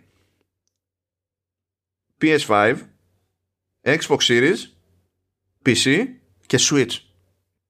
Χωρίς PS4 και Xbox One μέσα. Που προφανώς και γινόταν να βγει το. Άμα μπορεί να βγει στο Switch, προφανώς και μπορεί να βγει σε PS4 και Xbox ναι, One. Ναι, έτσι. Μα να σου πω κάτι. Ναι, ναι, μα δεν είναι μόνο οι πωλήσει του Switch που είναι σημαντικές. Η κονσόλα έχει φοβερή δυναμική ε, στην αγορά και στο, στο πώς αντιλαμβάνεται ο κόσμος στο gaming. Έχει φοβερή δυναμική. Δηλαδή θέλεις ο τίτλος να είναι στο Switch. Μπορεί να μην πουλήσεις όσο θέλεις, αλλά θέλεις να είναι ξέρεις, συνώνυμος με αυτό που κάνει το Switch και Nintendo. Γιατί αυτό θα, θα προχωρήσει. Θα βγει κι άλλο. Και σκέψου ακόμα δεν έχουν βγει και ναυαρχίδες της Nintendo καινούριε. Δηλαδή το μετράει το μετράει πράγμα ακόμα φτιάχνεται. Ε, δηλαδή είναι πάρα πολλά. Τα Pokemon ας πούμε δεν ξέρεις τι, τι πρόκειται να έρθει αυτή τη στιγμή από την Nintendo είναι, είναι πολύ ενδιαφέρον. Πολύ ενδιαφέρον. Έχει, γενικά έχει πολύ, πολύ μεγάλο ενδιαφέρον γιατί η Switch, ε, η Switch λέω, η Nintendo είναι στο πλανήτη Happy και κάνει ό,τι να είναι και τη έχει βγει. Είναι, είναι ζάχαρη η φάση. Η Sony έχει κάνει μια προσπάθεια δηλαδή να πει ότι μπαίνω στην αγορά με τον Miles Morales. Να πω ότι έχω κάτι το οποίο είναι πιο κράχτης. Είναι Marvel, είναι Spider-Man, είναι δεν ξέρω και εγώ τι. Και δεν μπορεί να πουλήσει αρκετά μηχανήματα. Ο Σονούπο υποτίθεται, καλά τώρα δεν μετράω το Returnal στο τέλος του μήνα. Το Returnal δεν είναι παραγωγή που έχει τέτοιο εκτόπισμα. Το, όσο και αν γουστάρω την εταιρεία και πόσο και αν έχω λόγο να πιστεύω ότι θα είναι σόι το παιχνίδι. Αλλά το Ratchet που θα βγει, ας πούμε, τον Ιούνιο, θα βγει και θα υπάρχει το ίδιο πρόβλημα. Πάλι δεν θα μπορεί να πουλήσει παραπάνω μηχανάκια. Έτσι. Ε, και απ' την άλλη έχει και τη Microsoft που λέει παιδιά χαλαρά Πέρυσι μας βρίζανε για το Halo. Δεν μπορούσαμε να το βγάλουμε το 2020, τρώγαμε πάλι καντήλια. Κοιτάξτε όπως πώς πήγανε τα πράγματα. Χίλιες φορές που θα το βγάλουμε το 2021. Μπορεί να υπάρξει ελπίδα να πουλήσουμε και κανένα μηχάνημα παραπάνω όταν, όταν έρθει η ώρα. Και μέχρι τότε χαλαρά, παιδιά, Game Pass. Χαλαρά, χαλαρά. Ναι, ναι, game πασάκι, game πασάκι. Μα ε, είναι φοβερό, δηλαδή η Nintendo τη έκατσε το Switch παραπάνω από όσο περίμενε και μπορεί να αντιμετωπίσει την πανδημία εύκολα. Η Microsoft το πλάναρε με το Game Pass, της έκατσε η πανδημία και μπορεί να την αντιμετωπίσει εύκολα και η μόνη που έχει το σημαντικό πρόβλημα, σύμφωνα με τα σχέδιά της δηλαδή, είναι η Sony. Αυτή ναι, ναι, γιατί είναι σχέδια που είναι, είναι τα, είναι τα τελείως πιο, ε, πιο δίστροπα με δεδομένο όλο αυτό που μας έχει τύχει στην αγορά, ρε παιδί μου. Ακριβώς, ακριβώς. Και γι' αυτό υπάρχει όλη αυτή η ανακατοσούρα μεταξύ το, ε, το τι θέλει να κάνει ο Ράιαν και το τι έχει σχίσει και το τι πρόκειται να δούμε. Θα έχει πολύ ενδιαφέρον να δούμε πώς θα πάνε, τι κύκλο θα κάνουν τα AAA της Sony και αν όντως θα είναι πραγματικοί τίτλοι νέας γενιάς αυτοί που θα βγουν. Έτσι, θυμάσαι το είχαμε ξαναπεί αυτό. Μπορεί ο πραγματικά next gen τίτλος της Sony να βγει το 26. Καλά, εντάξει, όχι πια και τόσο, αλλά έχει. Δεν πιστεύω κι εγώ ότι είναι τώρα. Δηλαδή, άμα βγει. Καλά. Ο πραγματικά next gen. Το δεις. Θυμάσαι πώς έκανε να βγάλει το Last of Us; Στο PlayStation. Και το, στο τέλος βγήκε. Ναι, εντάξει, αλλά κοίτα, δε, ε, αν, αν το πάμε σε τεχνικό επίπεδο, γιατί δεν ξεχώρισε. Το, για άλλους λόγους ξεχωρίζει πάνω απ' όλα το The Last of Us. Να θυμόμαστε και ότι βγήκε όταν βγήκε το, το Uncharted το 4, έτσι. Δηλαδή, το άλμα σε tech μεριά, το χοντρό, είχε γίνει και πιο νωρίς. Δεν ήταν το πρώτο που έκανε. Όχι, όχι, δεν ήταν το άλμα σε, σε, σε tech, αλλά το, το λέω από την άποψη ότι πόσο της πήρε για να κάνει develop. Αυτό. Ναι, ναι, ναι. Και αν, και αν δεν έχεις και νέες κονσόλες στην αγορά, αν δεν έχεις το budget που θέλεις, αν σκέφτεσαι τι θα γίνει κτλ., είναι πολύ πιο εύκολο να πεις θα βγάλω κάποιο τίτλο να μου φέρει κάποια έσοδα αρχικά, χωρίς να κάνω το, το ξέρεις, την, ε, τα, να ξοδέψω τα χρήματα που συνήθως ξοδεύω και να πάω πιο πίσω το τίτλο που θα αλλάξει πούμε, τα δεδομένα. Γιατί εγώ δεν ξέρω ποια είναι η προσέγγιση της Sony, αλλά σίγουρα θα βγει ένα PlayStation 5 Pro κάποια στιγμή, όπως θέλεις ε, πες αυτό το πράγμα. Αλλά αν η προηγούμενη γενιά μάνο ε, στην ουσία τραβήχτηκε σε 8 χρόνια. Αυτή η γενιά δεδομένου του επίπεδου των επεξεργαστών ε, δεν θα μου κάνει εντύπωση να πάει 10. Έτσι όπως είναι. Μπορεί να αποκλείεται. Για τα γραφικά ακόμα, για τα γραφικά ακόμα και στην προηγούμενη γενιά, ας πούμε, μετά από 7-8 χρόνια είδαμε πράγματα σαν το, σαν το Horizon Zero Dawn, ας πούμε. Με αυτούς τους επεξεργαστές. Και ένας λόγος παραπάνω που ξεκινάει όσο αργά ξεκινάει η γενιά αυτή από άψη ρυθμού που έχουμε που όλα αυτά που περιγράφουμε τόση, τόση ώρα, ρε παιδί μου. Ναι, δηλαδή... ναι. Το ξεχνάμε λίγο, αλλά τόσο η Microsoft όσο και η Nintendo, η, η Sony σε αυτό το πράγμα, οι κάρτες γραφικών που έχονται ε, που έχουν συγκρίνονται με κάρτες της ε, προηγούμενης ε, γενιάς χωρίς μεγάλα προβλήματα. Με τις 2080, ας πούμε, και της Microsoft που είναι το τιτανιαίο, το 2080 Ti, αυτές οι κάρτες έχουν πάρα πολλά πόδια ακόμα. Ειδικά στο κλειστό κύκλωμα έτσι μιας κονσόλας. Δεν ξέρω, Ηλία, τι... Τι, τι ήχο να βγάζει ο Λέιντεν όταν ε, τραβάει την πρώτη τζούρα καφέ και ανοίγει την εφημερίδα; Δεν ξέρω. Δεν, μου ήρθε αυτή η εικόνα κάπως και μου μείνει η απορία. Να σου, πω, να, να, να σου πω τι έχω κάνει. Ανοίγει την εφημερίδα, κλασική εφημερίδα ο Λέιντεν, ξέρεις γιατί είναι, είναι classic έχει το καφεδάκι του, το φέρνει στα τέτοια κάνει. Με ευχαρίστηση. Με ευχαρίστηση. Αυτά είναι. Λοιπόν, να είστε όλοι καλά. Ευχαριστούμε που ήσασταν μαζί μας μια ακόμη φορά. Vertical Slice 116, μάλλον φτάσαμε στο τέλος. Και την άλλη εβδομάδα θα έχουμε Vertical Slice 116. Την άλλη εβδομάδα νομίζω μέχρι τότε μα, μάλλον θα έχει βγάλει και legit αποτελέσματα η City Project. Θα έχουμε να πρίξουμε σηκώτια εκεί πέρα. Ναι. Για να δούμε. Για να δούμε. Για να δούμε. Να είστε όλοι καλά. Φιλιά πάρα πολλά. Γεια χαρά.